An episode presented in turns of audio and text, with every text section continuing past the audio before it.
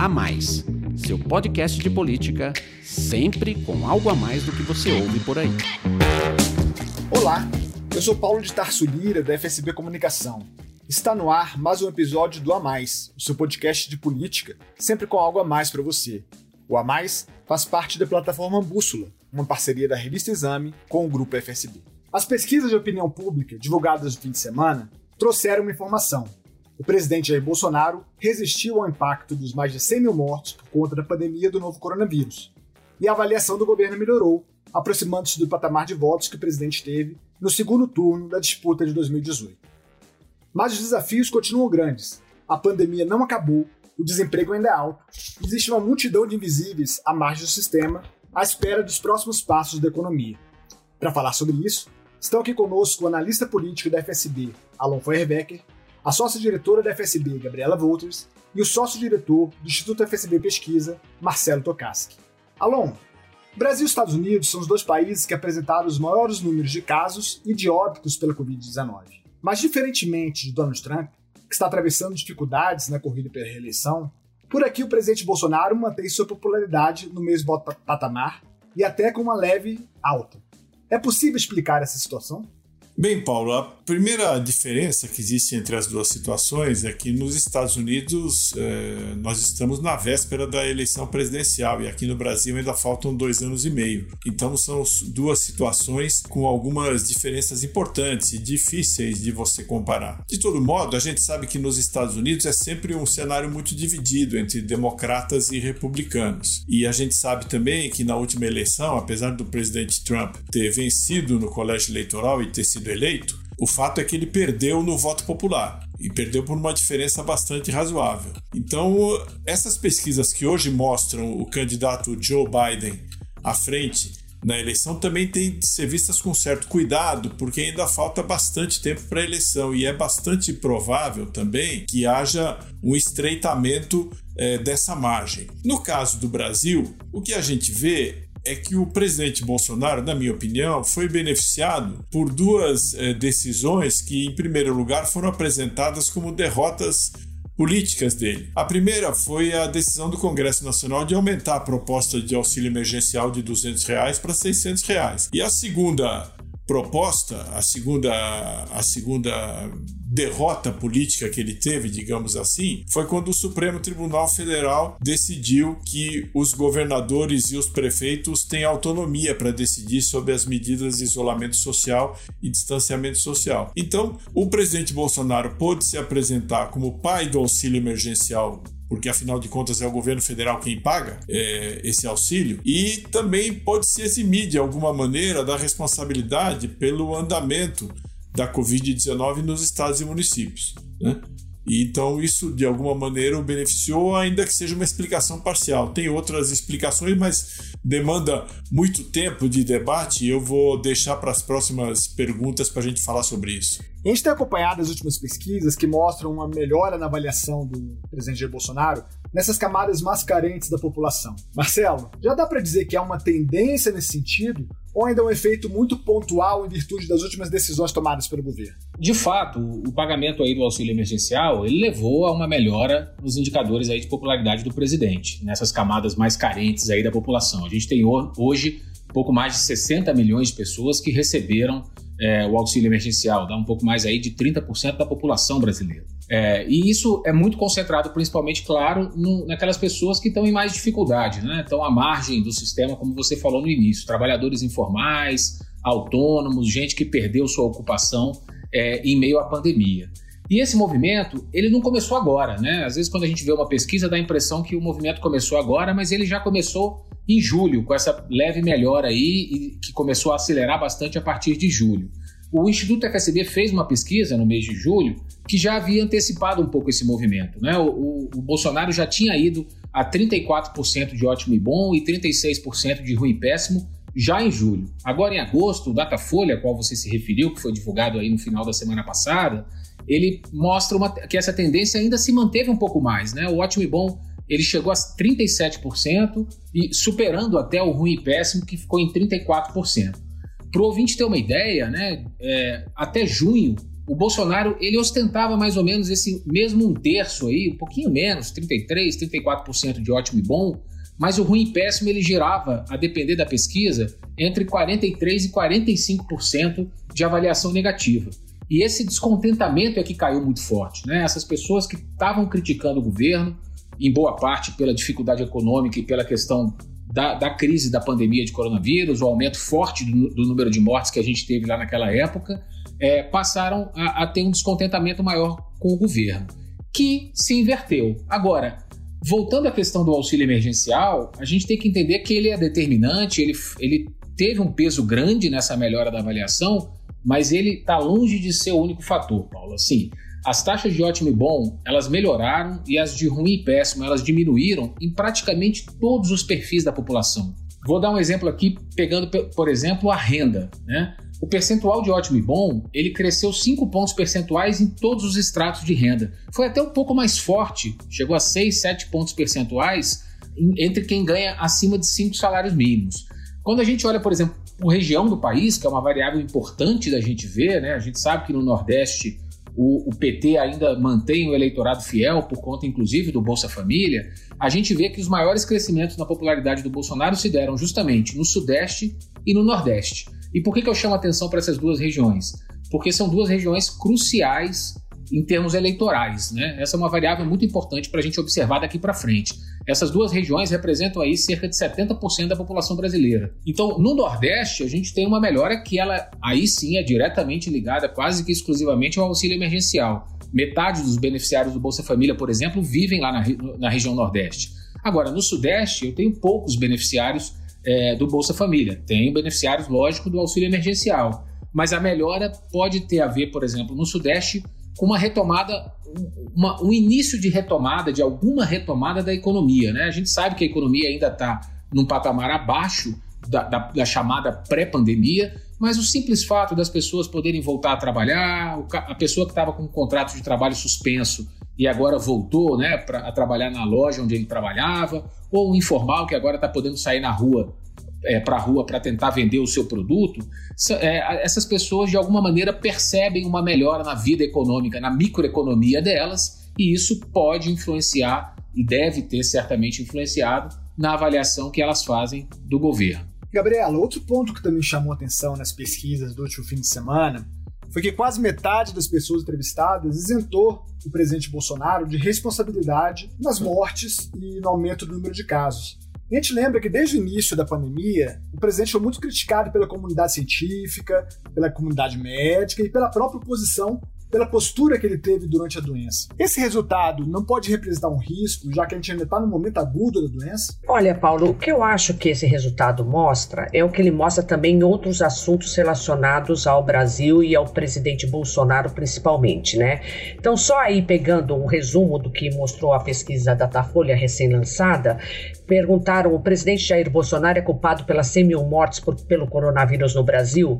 47% disseram que ele não tem culpa nenhuma, 41% é um dos culpados, mas não o principal, e 11% que ele é o principal culpado. Ou seja, para quem é contra é, o Bolsonaro, isso ca causou é, é, uma surpresa muito grande, né? Mas é, é, isso a gente já tinha falado num podcast anterior, que o Alon até tinha falado, eu concordado, o Tokarski também, que isso reforça mais uma vez uma coisa que está acontecendo com o Brasil em diversas áreas. O que, que é? É o seguinte: é, você tem, na verdade, uma guerra de narrativa com relação ao coronavírus, né? Então, no Brasil de hoje, as pessoas estão tão divididas que não existe mais consenso é, sobre assunto nenhum. Então, é uma questão de preto no branco. Se você é a favor do presidente Bolsonaro, você ouve as coisas que favorecem ao, ao presidente Bolsonaro, que favorecem seu governo, né? Então, no caso do coronavírus, o que você mais ouve de pessoas que são a favor do presidente Bolsonaro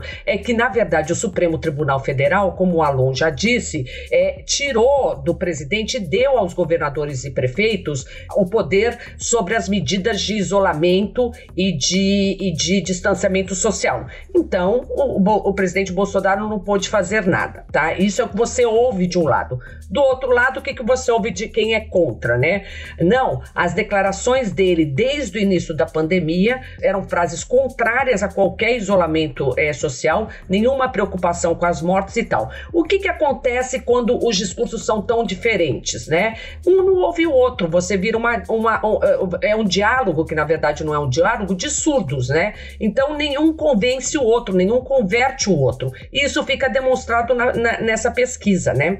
Eu não acho que chega a atrapalhar a questão do combate ao coronavírus, porque o Brasil, desde o início, está vindo assim, né? O Brasil não é um país que tem uma, uma política de combate ao coronavírus nacional. Você vê que isso a pesquisa também demonstra, né? Fizeram a, per a pergunta na pesquisa, o Brasil fez o necessário para evitar as mortes por coronavírus e 49% diz que não fez o necessário, entendeu? Então, ou seja, é, o Brasil sabe, o brasileiro sabe que não foi feito o necessário, só que dependendo do fla-flu que ele tiver, de que lado ele tiver, ele culpa ou não.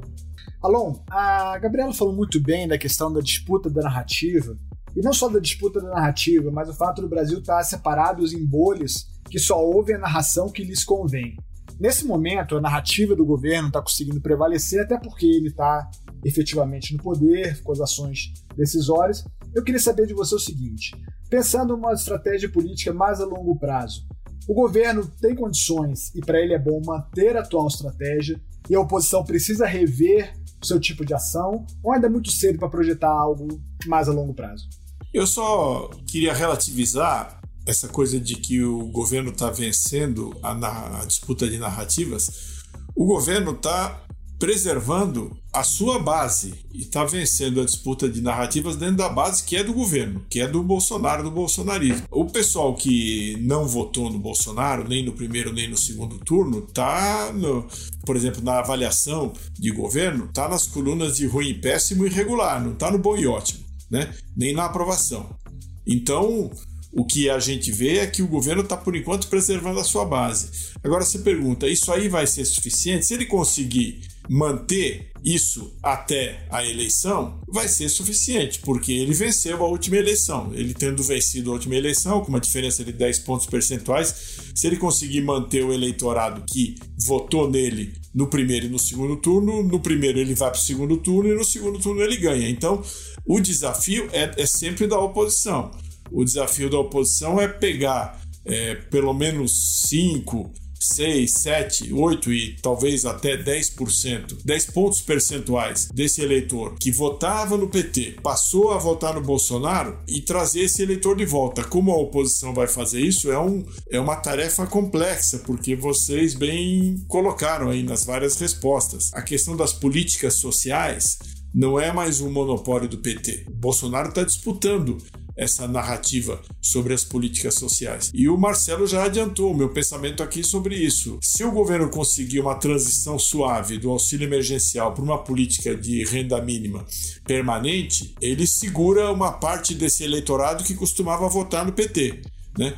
Se o governo não conseguir fazer isso, ele está arriscado a ter um efeito Sarney ou Fernando Henrique, que foram governos que é, chegaram na eleição com políticas de crescimento de renda e de emprego muito robustas, ganharam a eleição. Né? No caso do Sarney foi a eleição para constituinte, no caso do Fernando Henrique foi a reeleição. E agora tem uma eleição municipal. Se passar da eleição o governo chegar e disser assim, olha, acabou o auxílio emergencial, era 600, agora vai ser 100 ou vai ser 200 reais ou não vai ser nada, aí ele vai enfrentar uma resistência muito grande da população, eu diria até uma revolta da população em relação a isso, e aí pode se abrir um caminho para a oposição trabalhar. Quando a gente olha hoje, né, uma pesquisa é uma fotografia de momento. Várias pesquisas contam um filme, né? Quando a gente olha para o histórico do, desse um ano e meio, um pouco mais de um ano e meio de governo Bolsonaro, o que a gente precisa lembrar é que mesmo no momento da, da crise, da, do seu pior momento, ele nunca deixou de ter cerca aí de 30% de ótimo e bom nas pesquisas. O que houve foi que uma boa parcela das pessoas que diziam ah, o governo é regular, passaram a ser críticos do seu governo e hoje já voltaram. Né? É, então, na verdade, ele, de fato, ele mantém uma base aí que é em torno de 30%, agora um pouco maior, passando um pouquinho de um terço do, do eleitorado, é, mas é muito próximo, é o que você falou lá no início da nossa conversa, né? É muito próximo da votação que ele teve no primeiro turno em termos de votos é, totais, não em termos de votos válidos, né? Porque daí o percentual cresce. É quase um piso de ótimo e bom que o governo manteve, mesmo nos piores momentos aí da pandemia e de mais irritação do eleitorado com a pandemia e com seus impactos econômicos.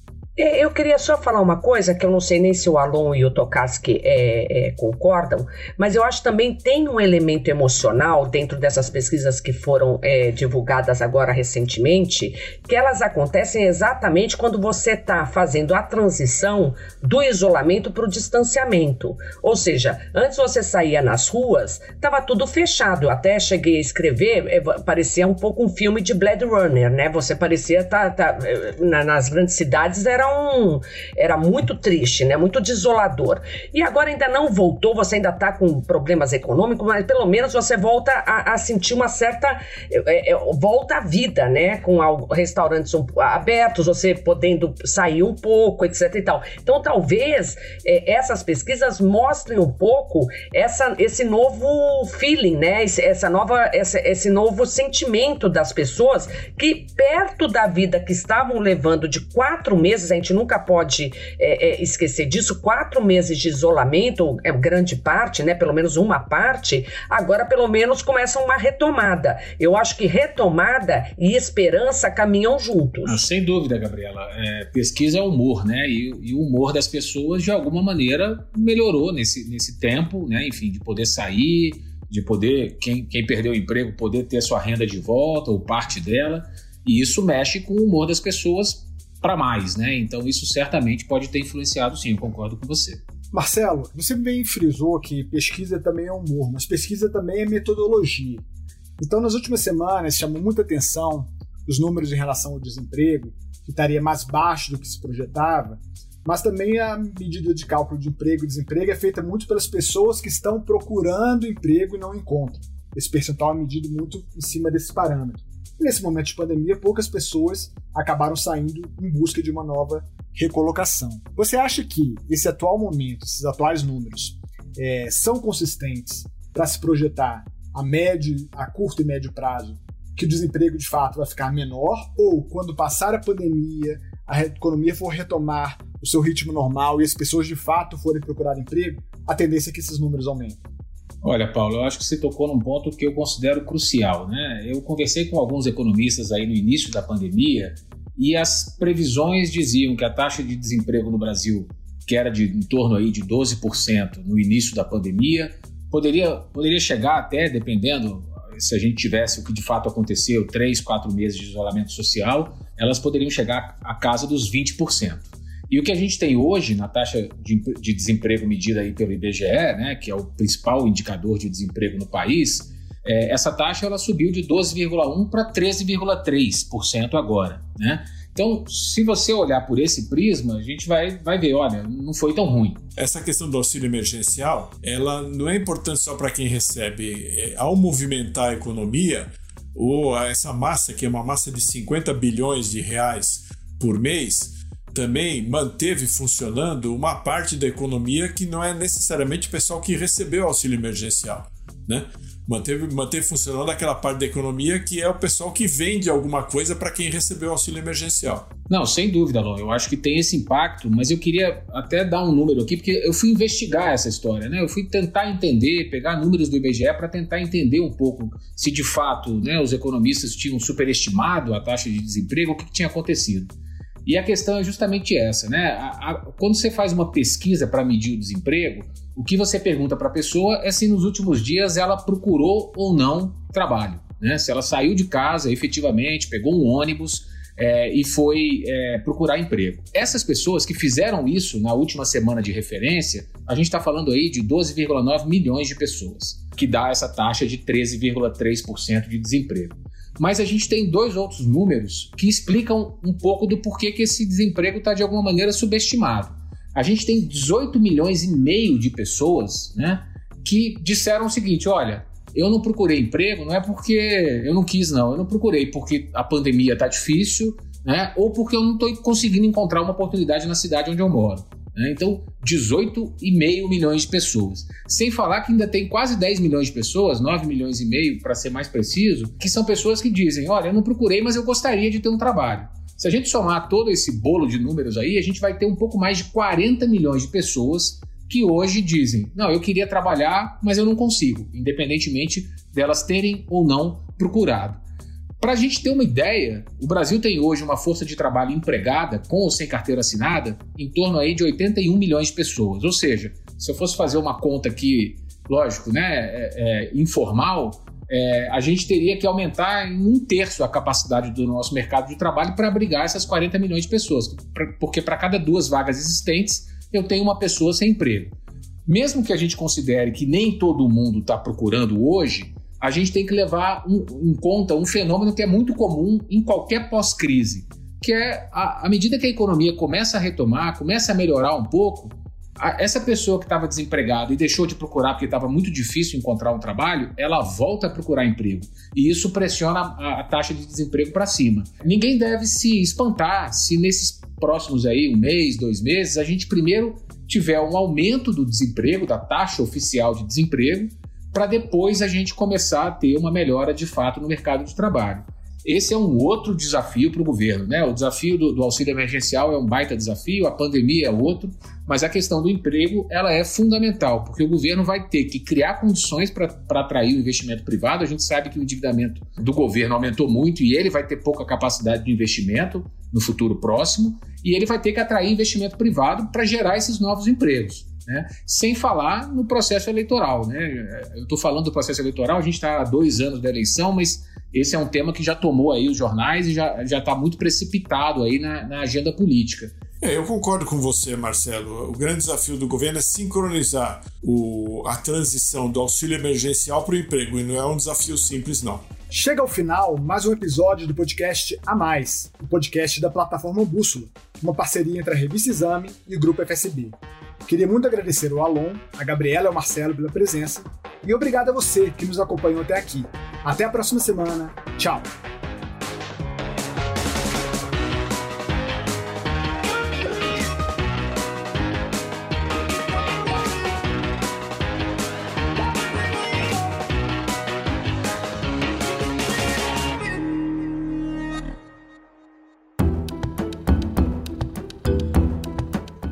Na edição Guilherme Baldi.